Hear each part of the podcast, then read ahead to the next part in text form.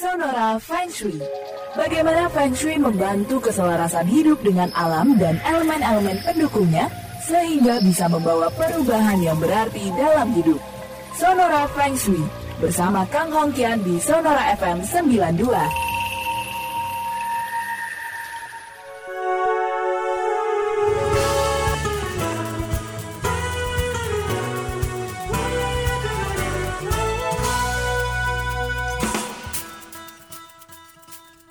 Selamat malam sahabat Sonora. Ya, kembali saya Daniel Wibowo menemani Anda.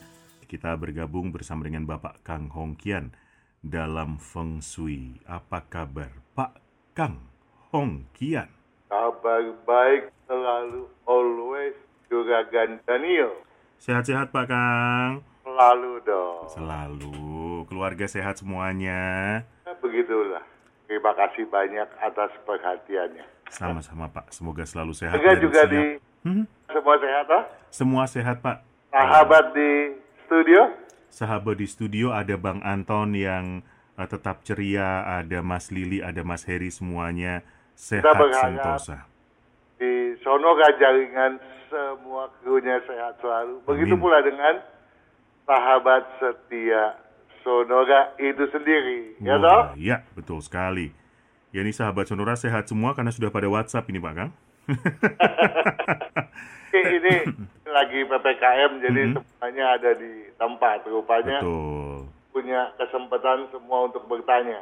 Ini yang di rumah lagi mengamati dapurnya sudah benar apa belum ya? Kemarin tuh belum dibahas soal masalah dapur yang bagian ini gitu loh Pak. Ya, tapi saya mau mengingatkan dahulu Hmm.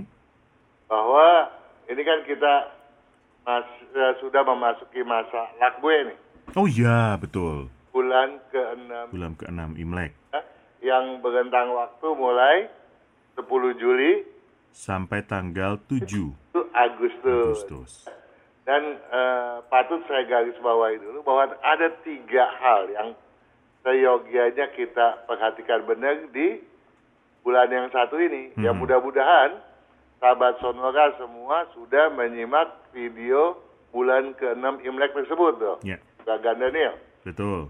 Ya, yang paling enggak saya kita berharap sahabat Sonora di masa bulan ke-6 Imlek ini lebih bersifat konservatif Ya. defensif untuk menjaga gawangnya dong ya. Nah karena jaga gawang artinya apa?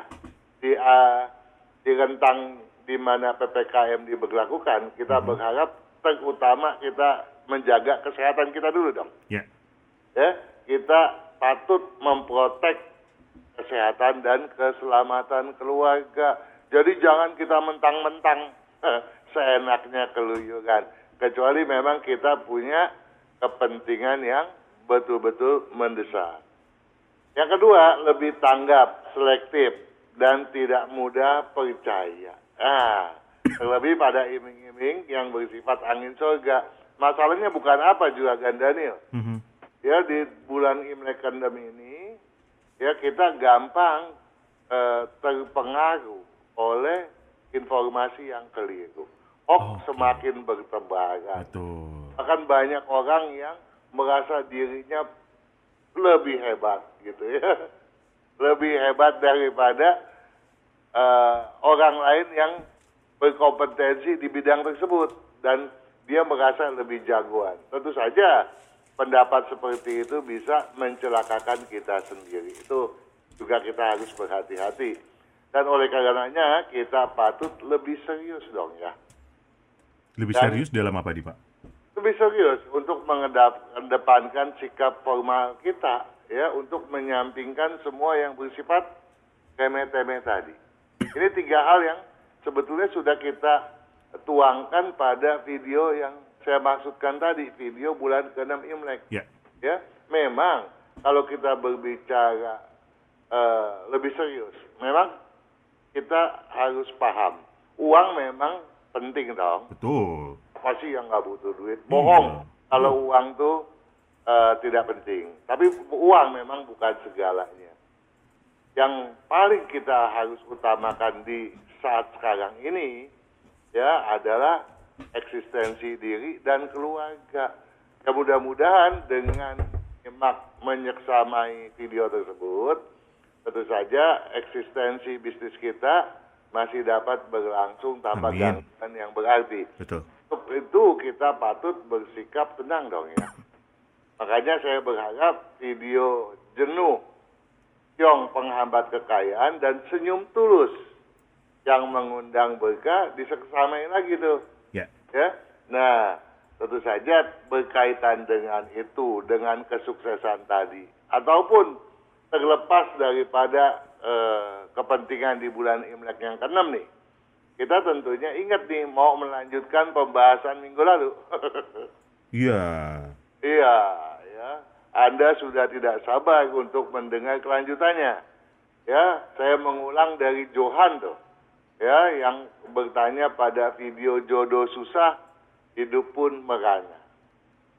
Apakah ilustrasi gambar yang pakang pakai dapur itu termasuk meja makan atau tidak? Oh iya betul. Nah, karena kebanyakan dapur di sampingnya meja tempat makan atau dapur itu hanya area kompor dan tempat cuci piring saja. Terima kasih.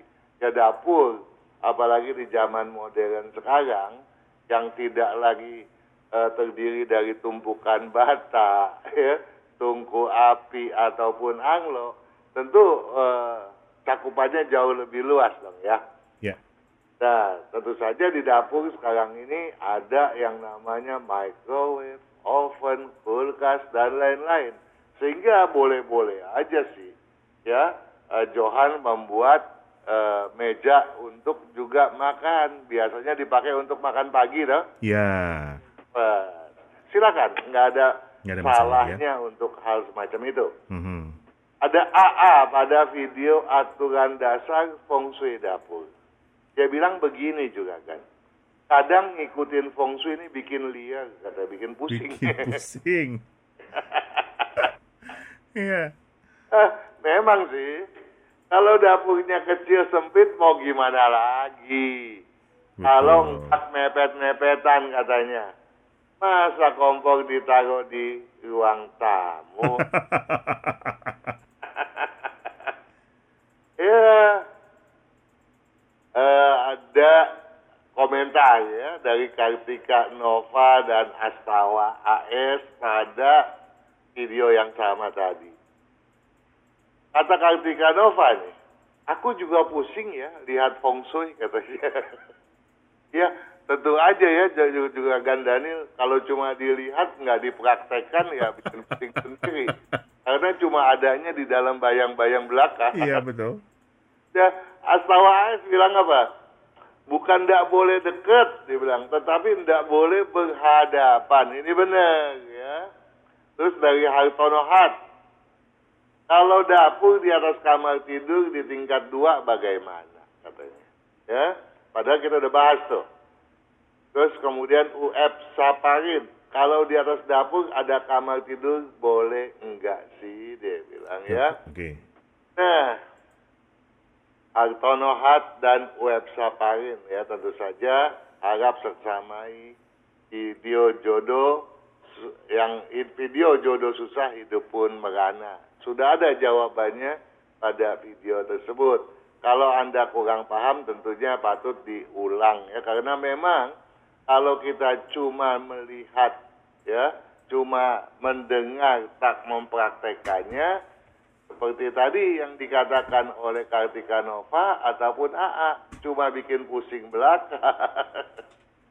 nah, kata Mami Kael, kalau pintu kamar mandi di area dapur gimana ya? Nah, pintu kamar mandi di area dapur ya tentu saja kalau eh, area dapur itu menjadi satu bagian dengan si kamar mandi atau kamar mandi itu ada di dalam wilayah dapur tentu saja tidak boleh. Ada eh, video yang kita sudah bahas mengenai hal tersebut. Nah, kita berbicara kembali kepada si AA tadi. Kalau rumahnya memang cuma sepetak, ini kita bicara rumah yang betul-betul sepetak nih, Iya. juga Gandanil. Iya. Memang ada orang yang rumahnya ya makan di situ, tidur di ruangan itu, dan segala-galanya di situ. Saya itu Pak Kang, saya ngekos segitu aja Pak Kang. Makan Ya. di situ, tidur di situ, masak di situ. Kos. ya, kalau rumah tentu berbeda dong ya. Iya, iya. Nah, tapi kita nggak pungkiri adanya rumah semacam itu. Betul. Nah, kalau memang rumahnya cuma sepetak, posisi kompor ya asalkan dia benar, nggak masalah. Berarti bagaimana nggak masalah? Mau di ruang tamu juga nggak nggak apa-apa. Kok boleh? Katanya nggak boleh dilihat dari ruang tamu. Nah, sekarang bagaimana supaya nggak bisa kelihatan dari ruang tamu? Disekat dong. Oh iya. Yang penting sekatnya masif, gitu. Jangan diumbar. Ya masa kita harus mengumbarnya? Kan di zaman sekarang segala sesuatu bisa kita atur. Ada tuh cara-caranya dengan membuat satu penyekatan. Yang penting dengan cara yang sedikit agak ribet, ya, dengan menyekat. Toh, yang penting hoki kita bertambah, besok kita bi- bisa beli rumah yang lebih besar dong. Betul, amin. Itulah, amin.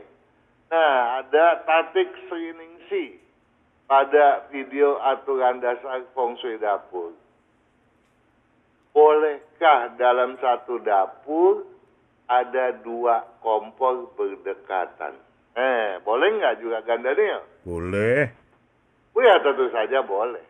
Jangankan dua kompor dalam satu dapur, sepuluh kompor, Yakin nggak masalah.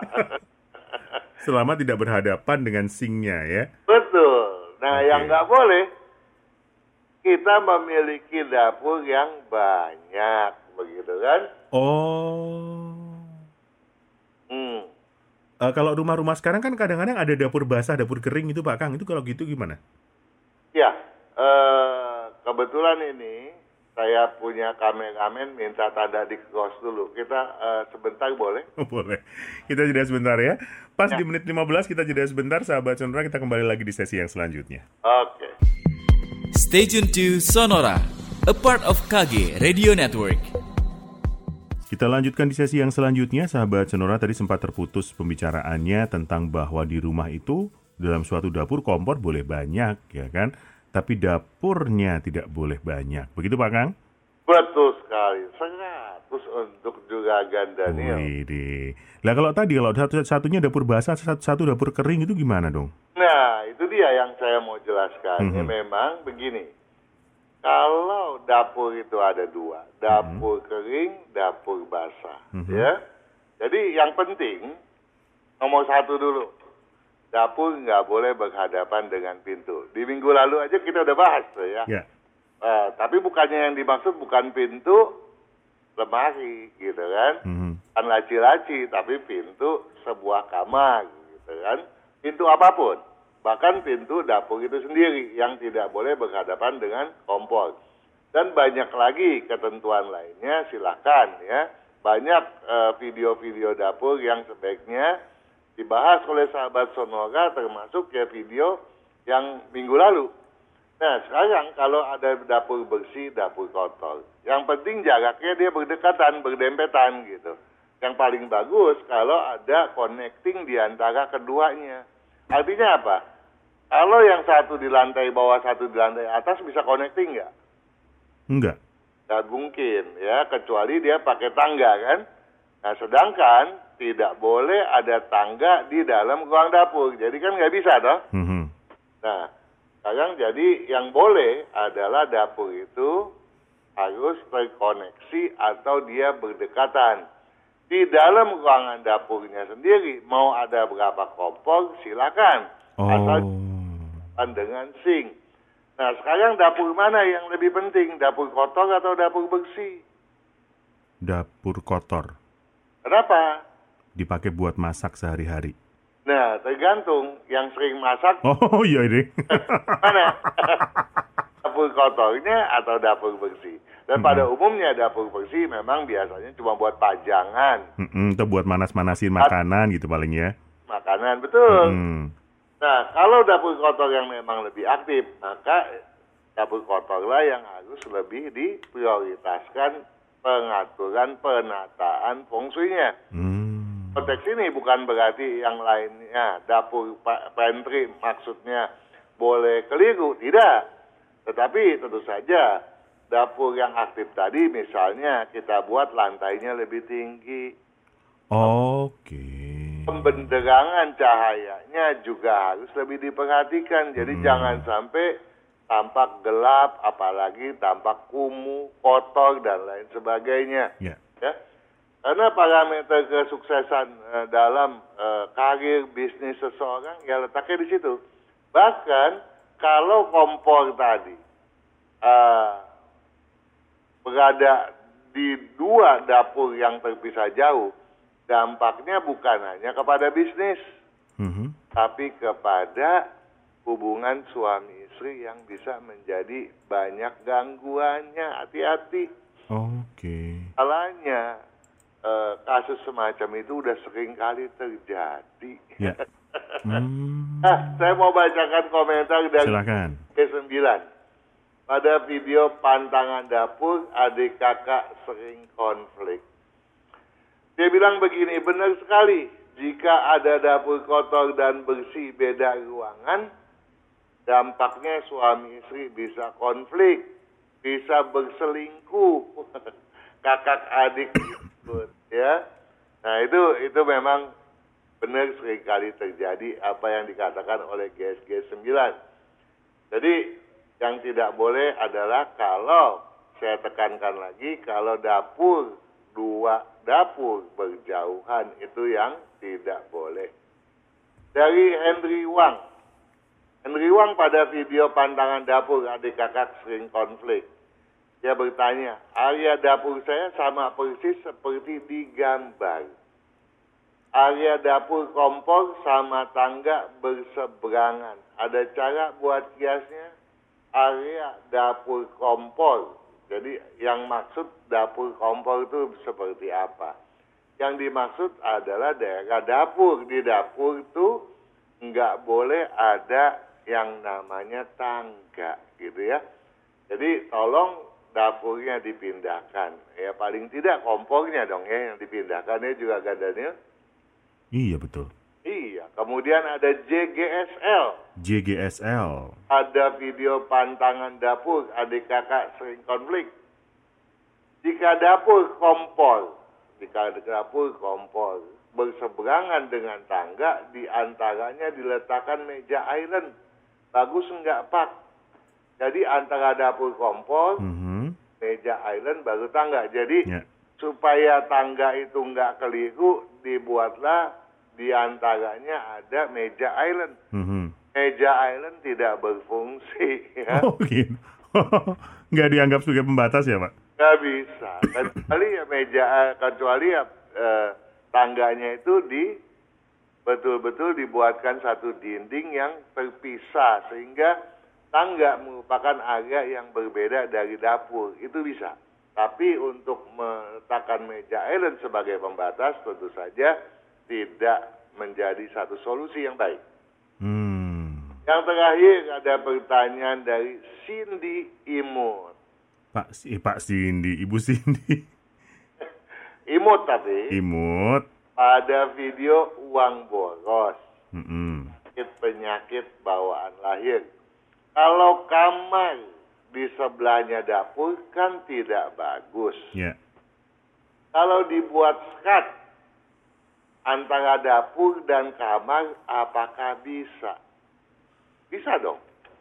Jadi eh, di antara dapur ada ruangan lain sebelum eh, kamar tidur. Jadi Hmm. antara kamar tidur dan dapur dipisahkan oleh sebuah ruangan. Mhm. Yang dimaksud memang itulah solusinya. Betul sekali untuk Cindy Imut. Oh.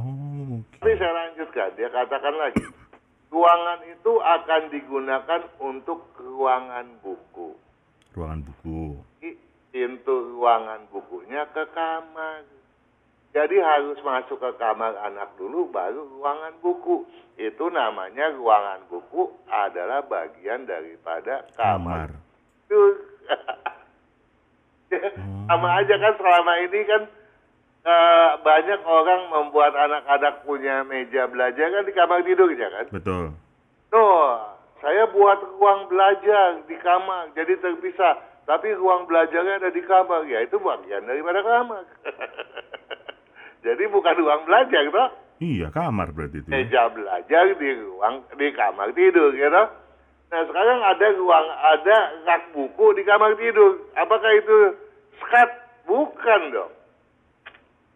Ya, jadi keliru dong ya. Tadi saya su- eh, kita sudah puji nih, ya. eh, Ada ruangan gitu ya. punya Cindy Imut. Tapi Hmm. ternyata menjadi keliru karena dia diaksesnya ter- apa ruangan buku tadi tidak dari kamar tidur, toh? Betul. Itu sama aja bukan ruangan buku, melainkan rak buku di dalam Di tidur. dalam kamar tidur anak. Betul, toh? Iya betul. Ya. Oke. Eh, apakah sudah baik atau masih ada pengaruhnya terhadap anak dan keluarga katanya? Anaknya baru umur tujuh tahun. Mhm. Ya, ya saya khawatir karena masalah eh, anak itu, eh masalah kamar tidur dan eh, dapur itu memang kaitannya terhadap anak, khususnya anak wanita. Ya kita khawatir, walaupun anak tersebut baru tujuh tahun, ya eh, kita tidak berharap tapi tentu saja kita khawatir di zaman modern ini. Kalau di zaman dulu kita tidak khawatir juga kan. Karena eh, paling-paling anak ini akan susah jodoh dan dipermainkan Hmm. ketika dia sudah remaja dong. Iya. Tapi di zaman sekarang ini pelecehan terhadap anak kecil sering kali terjadi. Dan kita tidak ingin itu terjadi di dalam keluarga kita toh. Mhm. Nah, oleh karenanya kita harus mewaspadai. Jadi hal-hal yang eh, berkaitan dan cenderung untuk menimbulkan masalah tersebut eh, sepatutnya ya kita singkirkan sesegera mungkin dong. Mhm. Ya, jadi begitulah untuk Cindy Imut jawabannya. Jadi kalau bisa dibuatlah kamar ruangan eh, buku tadi pintunya memang terpisah sehingga dia memang merupakan sebuah ruangan yang tersendiri tidak menjadi bagian daripada ruang tidur tidak juga menjadi bagian daripada Dapur. dapur. Betul. Hebat juragan Daniel. Hebat sudah menit ke-30 mau saya tutup di sini, Pak. Kita jeda sebentar, Pak Kang. Oke. Stay tuned to Sonora, a part of KG Radio Network. Feng Shui bersama dengan Bapak Kang Hongkian di setengah jam pertama sudah kita bahas tentang dapur seperti apa. Lebih lengkapnya tentu saja bisa Anda saksikan di YouTube dari Feng Shui Enthusiast ya FSA gitu silahkan di search di YouTube untuk lengkapnya seperti apa. Kemudian dengarkan juga di setiap hari Jumat di Sonora FM 92 Jakarta jam 7 sampai dengan jam 8 malam dan juga di Instagram Sonora setiap Senin bersama dengan Kang Singfat itu jam jam berapa Pak Kang? Jam 4. yang punya radio siapa yang tanya siapa? Oke, sekarang giliran sahabat sonora yang akan dijawab pertanyaannya Pak Kang. Oh iya dong. Baik, mari kita mulai eh, dengan Marvin. Marvin. Ya, Mama Alfa Romeo Victory India Nancy. Oke. Ini tanggal 7 Ya. bulan September Iya. tahun 2013. Iya. Jamnya 19 lebih 10. Oke. Handicap kesehatan, eh, bidang pendidikan, dan wih di visioner loh. Hadap rumah kelak ke arah mana? Ini sih eh, semuanya aja. ya. kalau untuk uh, kedudukan rumah, mm -hmm. karena kalau untuk hadap itu gampang dijawab. Mm. Mengenai hadap, kita sudah jelaskan ada itu videonya, saya gambarkan dengan lonceng baru beberapa minggu yang baru saja berlalu ya, karena ular adanya di posisi ya. Uh, 50 derajat. Ya. Hmm. Jadi kemudian kita cari sahabatnya ular. Adanya di kerbau dan ayam. Mm-hmm. Ya, boleh juga menghadap ke 30 derajat atau 270 derajat. Ya, gampang sekali menjawabnya. Tetapi yang sering kali saya sampaikan di sini adalah posisi kedudukan afling tanah. Ya, bersandar pada gunung melihat lautan. Nah, untuk bersandar pada gunung tentu saja belum boleh dihitung. Karena Marvin masih sangat belia. Oke.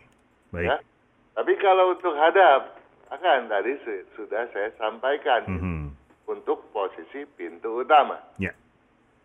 Kemudian eh, ditanyakan juga apalagi tadi Handicapnya, kesehatannya, dan bidang pendidikannya. handicapnya tentu saja Marvin ini selain keras kepala ya, juga gampang tersinggung. Dua Hmm. hal yang hambat keberuntungannya tentunya. Ya. Nah, handicap lainnya adalah eh, Marvin lebih banyak sebagai pengikut daripada sebagai pemimpin. Jadi, untuk hal semacam ini sebaiknya harus dibimbing oleh orang tuanya dan sering kali dipakaikan baju warna hijau ya. Mhm. Nah, baju warna hitam, biru, abu-abu tolong dikurangi. Dikurangi. Bukan nggak boleh ya dikurangi ya. Nah, bagusnya Marvin adalah orang yang punya ambisi bagus dan tidak malas. Cuma Mhm. Kedisiplinannya kurang, ya inilah yang patut juga dibentuk oleh orang tua. Gitu. Oke. Kemudian tadi pertanyaan berikut, apa bidang Pendidikan. pendidikannya? Ke mechanical electrical. Jadi Waduh. teknik mesin, teknik industri, teknik komputer. Dari teknik mesin mungkin nanti bisa ke metalurgi. Karena masa depan Indonesia justru juga ada pada pertambangan logam, toh. Ya, selain Indonesia itu di kuat di bidang eh, bisnis kayu, ya, Mhm. berunsur kayu juga kuat di bidang beris- eh, berunsur logam Mhm. itu pilihan yang sebaiknya diambil oleh Marvin karena eh, sangat dibutuhkan kelak eh, orang-orang yang memang expert di bidang tersebut.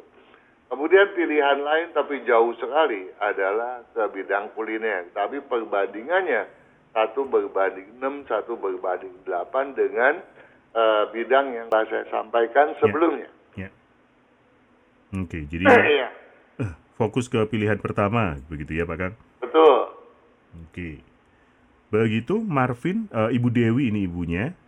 Kemudian saya berpindah ke Edward. Edward. Ya, Echo Delta Washington Alfa Romeo Delta. Oke. Tanggal 8 Tanggal 8 bulan 7 bulan 7. tahun 90. Iya. Jamnya 2 lebih 5 menit pagi dini hari. dua lewat lima menit pagi. Oke. Pekerjaan, jodoh, dan arah rumahnya Pak Kang. Pekerjaan jodoh agak rumah. Kenapa yang ditanya pekerjaan? Bukannya langsung mengidentikan dengan berbisnis. Wih, Kenapa? Karena Edward dan juga tadi si Marvin ya, Mm-mm. itu memang leadershipnya lemah. Dan kedua-duanya memang lahir dengan eh, agak kuning gitu ya, juga harus dijaga levelnya gitu ya. Nah, berbeda dengan Marvin, Edward ini lebih cekatan gitu ya. Tetapi yang harus diwaspadai adalah emosi yang gampang meledak, temperamen ini yang harus dihindari oleh Edward gitu ya. Dan Edward juga sebaiknya eh, jangan lupa untuk minum. Kemudian apalagi yang ditanyakan? Jodoh? Jodoh. Jodoh nggak ada masalah dong ya. Cuma ya itu temperamennya itu dan keras kepalanya itu. Kalau kalau sudah marah bisa lupa sama daratan, terbang melayang-layang nggak inget apa-apa. Layang-layang. Karena leadershipnya lemah. Jadi eh, Edward juga harus menguatkan dirinya Mm-mm. kan berprinsip jangan sampai eh, gampang banyak maunya ke sini mau ke sana mau Mhm. nanti dianggapnya juga sebagai yang murahan gitu ya. Ya. Nah, jadi Edward harus bisa mengurangi emosi, ya temperamennya jangan dikedepankan, juga harus bertindak mengayomi. Ini yang kurang eh, pada Edward Ya. ya. Dan jadi Edward sebaiknya juga menyeksamai video mendobrak hambatan jodoh. Kemudian bidang bisnis ya, Ya. pekerjaan. Pekerjaan bisnis cocoknya di bidang berunsur kayu dominan sebagai pilihan ke satu. Mhm. Pilihan kedua adalah campuran berunsur api logam Mhm. atau domi, api dominan logam dominan. Tapi saya lebih menyarankan untuk memfokuskan diri ke bidang berunsur kayu dominan. Oke. Kemudian tadi satu lagi tentang rumah Pak Kang mau beli rumah sepertinya. Rumah, Ya. Rumah sebaiknya menghadap ke barat atau ke selatan. Mhm. Oke. Mm-mm. Begitu Edward, semoga menjawab. Kemudian saya ada Ibu Ana Alfa Nancy Alfa. oh, iya, Mhm. Lahirnya tanggal 12 tanggal 12 bulan September bulan 9 eh, 1966 1966 jam 11 siang.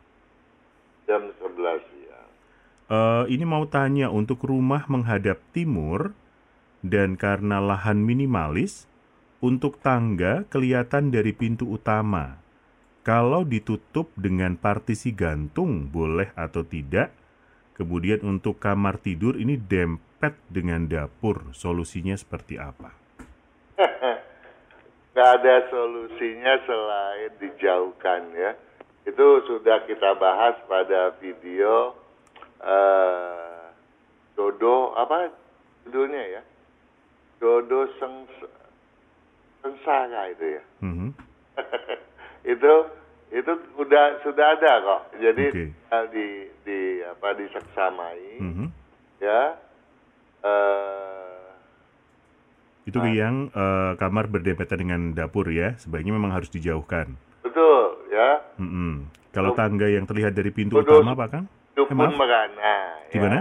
Judulnya Dot. adalah? Ah, hidup pun merana. Oke. Nah. Jadi terus untuk yang tangga, Mm-mm. ya tangga ya kalau disekat nggak masalah gitu. Tapi sekat gantung tuh yang dimaksud sekat gantung tuh yang seperti apa Iya saya? nih, kok partisi gantung gitu. Ya, partisi gantung tuh apa? Apa ya mungkin? Kok saya kalau kita menebak-nebak ya, Pak Kang ya. Tapi sebaiknya adalah sekat permanen. Iya, Oke. Sebab saya banyak ngatur bangunan rumah, Mm-mm. nggak pernah ada istilah partisi gantung. Partisi gantung, baik. Baik ya. Eh, apa pun maksudnya sebaiknya yang yang yang dibutuhkan adalah sekat permanen. Iya, jadi Oke. yang nggak boleh itu kalau memang kelihatan dari ruang eh, tamu gitu ya. Mhm. Ini bukan berarti misalnya dia adanya di dalam nih ya, di dalam ruangan itu tangga, kemudian dipasangi kaca dari luar kelihatan itu nggak masalah gitu. Hmm. Yang namanya eh, nggak kelihatan tuh bukannya harus diumpetin. Mhm. Jadi nanti di- disangkanya eh, orang-orang yang kemudian mengekspos tangganya dengan kaca, wah salah dong. Enggak, itu nggak salah gitu ya. Yang tidak boleh adalah ketika buka pintu kelihatan tangga gitu, Pak Kang. Betul. Oh, Dan oke. Bang tamu, eh, khususnya dari pintu utama itu langsung disongsong oleh tangga. Itu yang paling tidak boleh. Oke, baiklah. Kita jeda lagi, Pak Kang. Oke. Sahabat Sonora, kita jeda sebentar. Stay tuned to Sonora, a part of KG Radio Network. Sesi yang terakhir sahabat Sonora malam hari ini di Feng Shui episode hari Jumat tanggal 16 Juli 2021. Oke, kita akan lanjutkan eh, selamat malam ini Pak Kang ada Lauren Sukarton. Lauren eh, London Alpha Ultra Romeo Eco Nancy. Oke. Eh, Sukarton nama belakangnya. Siapa? Sukarton, Sierra Ultra, Kilo Alpha, Romeo Tango, Oscar Nancy. Oke. Ini laki-laki, Oh, laki-laki, tanggal lahirnya tanggal 31 tanggal 31 bulan 7 bulan 7 sembil- tahun 90, tahun 90. jamnya 22 lebih 10. Ini kemudian ada istrinya eh, Yuanita, eh, Yankee Ultra, Washington Alpha, Nancy India Tango Alpha, Hmm? Reksa Puspita. Oke. Yuanita Reksa Puspita lahirnya tanggal 23 Hmm? bulan 6 Oke. tahun 92 Iya. jam 1 siang Jam satu. jam 13 ya. Oke. eh rumah yang paling baik untuk berdua. Kemudian kalau tahun depan boleh pindah atau tidak. Kemudian usaha yang cocok untuk bersama dan kesehatan. Lo semuanya ya ini ya. Tang aja borongan. Pak borongan, Pak. Mari satu-satu. Dari mana dulu, Pak Kang? Iya, kalau kita berbicara rumah, ya, yang bersama gitu.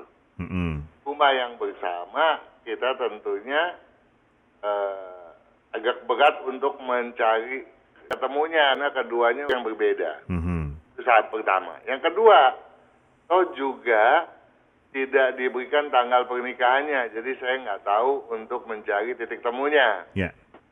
ya. Nah, tetapi eh, nggak ada salahnya kalau rumahnya menghadap ke barat atau ke selatan, gitu ya. Nah, itu itu pokoknya nggak akan salah deh kalau ambil patokan tersebut. Mhm.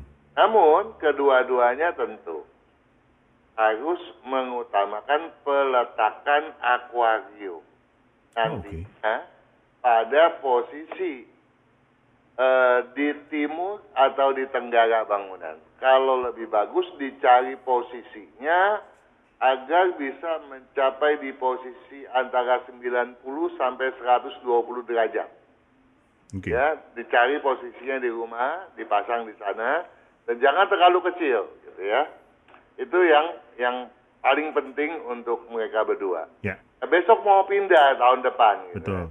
Nah, ini pertanyaan mengingat wanita itu sionya monyet karena tahun Mhm. depan siong besar Mhm. maka boleh gitu karena yang dihitung adalah suami dan Oke. suaminya di tahun depan justru lagi bagus-bagusnya silakan ya asalkan pada saat tanggal dan bulan yang selaras. Nanti dicek ya diperhitungkan pada kalender. Kemudian pertanyaan lainnya apa tadi? Eh, bisnis usahanya, eh, bisnis usaha, bisnis yang cocok untuk masing-masing, Pak Kang. Eh, yang kebetulan kalau untuk bisnis saya cari yang paling bisa untuk dua-duanya yang berunsur kayu dominan atau berunsur logam dominan atau campuran daripada api logam Oke. ya Nah, itu bisa bekerja sama kedua-duanya ya yang penting saya minta terutama kepada eh, suaminya agar tidak keras kepala dan tidak menaruh dendam kepada siapa pun Mhm. karena hokinya memang besar. Oke. Tapi karena hal tadi kemudian hokinya terbang terbawa angin. Begitu juga kepada Yuanita yang saya harapkan mengendalikan temperamennya agar tidak mudah mengumpat gitu ya. Oke. Kesehatan, Pak Kang? Kesehatan jaga dia punya liver dan eh, dia punya eh, lambung gitu Ini ya. untuk laurennya ya? Dua-duanya. Oh, dua-duanya. Oh, oke. Liver dan lambung. Siap. Baik. Kemudian selamat malam untuk Juni. Juni Ya, Juliet Ultra Nancy India. perempuan Perempuan. Tanggal 7 Tanggal- bulan 6 bulan 6 tahun 71. tahun 71. Ini jamnya antara 11 sampai 13, Pak Kang. Oke. Single dan kepala keluarga. Kalau mau perbaiki rumah, Pak Kang, selain tahun ini, tahun depan bolehkah? Tahun depan nggak boleh. Tahun depan nggak boleh, jadi tahun ini, Tahun ini atau dua tahun lagi di tahun kelinci air. oke, berarti tahun ini, berarti itu sampai tang eh, bulan Februari ya, Pak Kang ya? Eh, tahun ini tahun kud, eh, kerbau berakhir 31 Januari 31 Januari. 2022. Oke, Tetapi tentu saja harus diperhitungkan tanggal dan bulan selaras. yes. Ya. Oke. Begitu Juni, kemudian selamat malam untuk eh, Vincent, Vincent laki-laki dong ya. laki-laki. Victory, India, Nancy, eh, Charlie, Eko, Nancy, Tenggu. Tanggal 30, Pak Kang, Tanggal 30 bulan 6, bulan 6 1982. 3682. Jamnya 19. Oke. Unsur dominannya apa ya Pak Kang? Kemudian usaha yang cocok di bidang apa? Unsur dominannya adalah logam. Mm-mm. Ya. Usaha yang paling cocok berunsur ada beberapa ya, kayu dominan, tanah dominan, logam dominan. Oke. Lalu ada Ariananda, Alfa Romeo India, Yankee Alpha, Nancy Alpha, Nancy Delta Alpha. Oke. Ariananda, tanggal 6 Tanggal 6 bulan 11 November itu 11 ya Pak Kang? ya, Tahun 2019, 6 11 2019 jam 10 pagi. Jam 10 pagi. Kesehatan, kelebihan, dan handicapnya. Kelebihan, Mhm. kelebihan maksudnya. Eh, hal yang baik Kalau- mungkin ya, sifat-sifat baik. Gimana? Kalau kelebihan bagi-bagi. Saya kelebihan lemak Pak Kang gimana?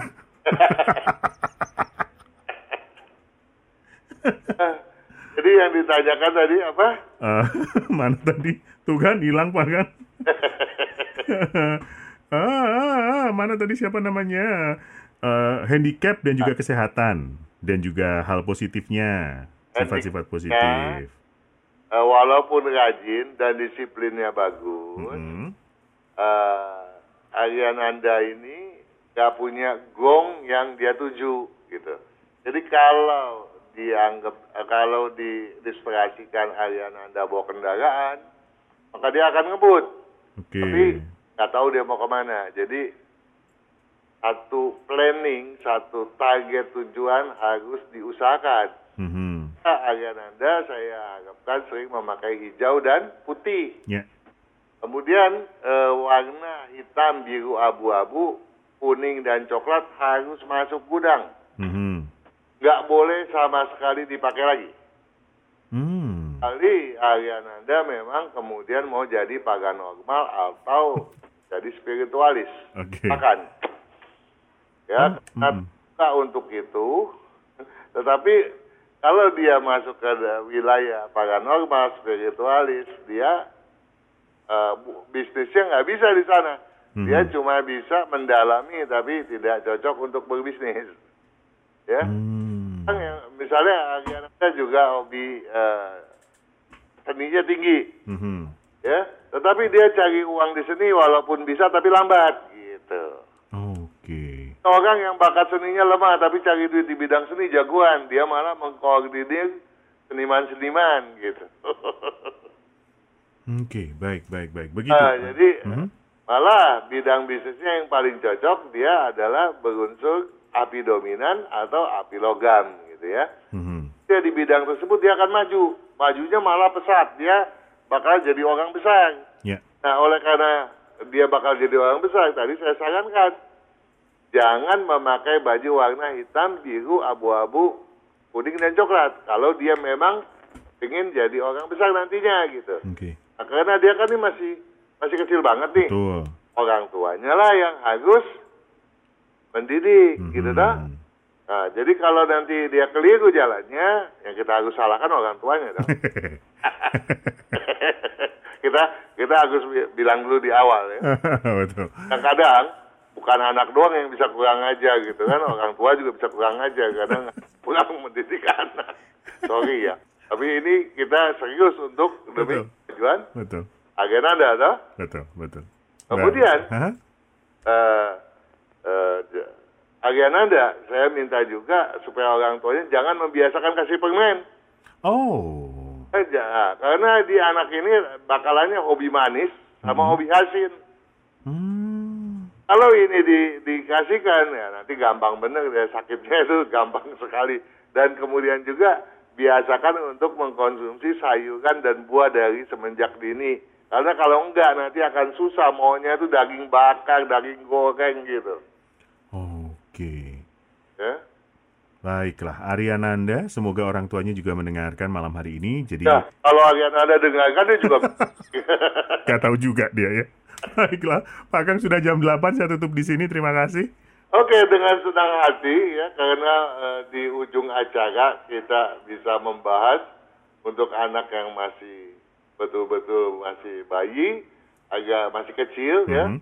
agar kemudian masa depannya betul-betul tercerahkan. Dengan begitu kita akan bahagianya luar biasa dan acara kita betul-betul tidak sia-sia. Hmm, Oke, kalau nanti ke depannya salah, yang salahkan orang tuanya, gitu ya Kang ya? Jangan sampai kita berharap orang tuanya, orang tua mana sih yang nggak sayang anak? Betul. Atau? Siap. Oke juga kan. Terima kasih. Lalu dan selamat malam.